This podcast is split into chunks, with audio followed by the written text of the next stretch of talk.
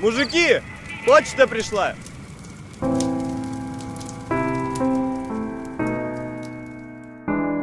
Милый папочка, мы только получили твое письмо. Мы думали, что ты погиб. Мама и я очень беспокоились за тебя. Мама стала очень нервная. Мама плакала, я тоже. Я думал, что больше не увижу тебя. Папа, я теперь учусь на 4,5.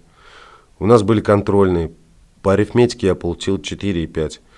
По русскому языку 4,5. По физкультуре 5.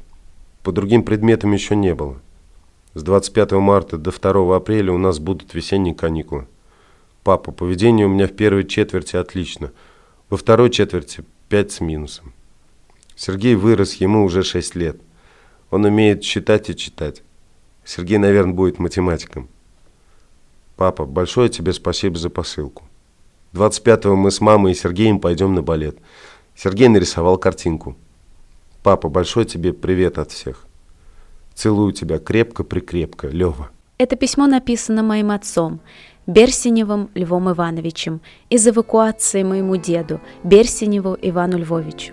Моя бабушка, Нина Степановна, забрала сына и племянника с собой. Дедушка дошел до Берлина. Когда вернулся с войны, работал в Тарховском санатории. После войны дедушка с бабушкой жили в Сестрорецке. Мы с папой и мамой навещали их, но в силу моего возраста я не спрашивала подробностей про его службу и работу. Дедушка умер, когда мне было 6 лет. Папа ушел, когда мне исполнилось 7 лет. Осталась только бабушка, папина мама, но она была очень сдержана и ничего не рассказывала. Умерла она в 2000 году, поэтому все приходилось узнавать из их военной переписки. Иван Львович родился в 1904 году в Вологодской деревне Ультово Череповецкого района. Был женат на Виноградовой Нине Степановне.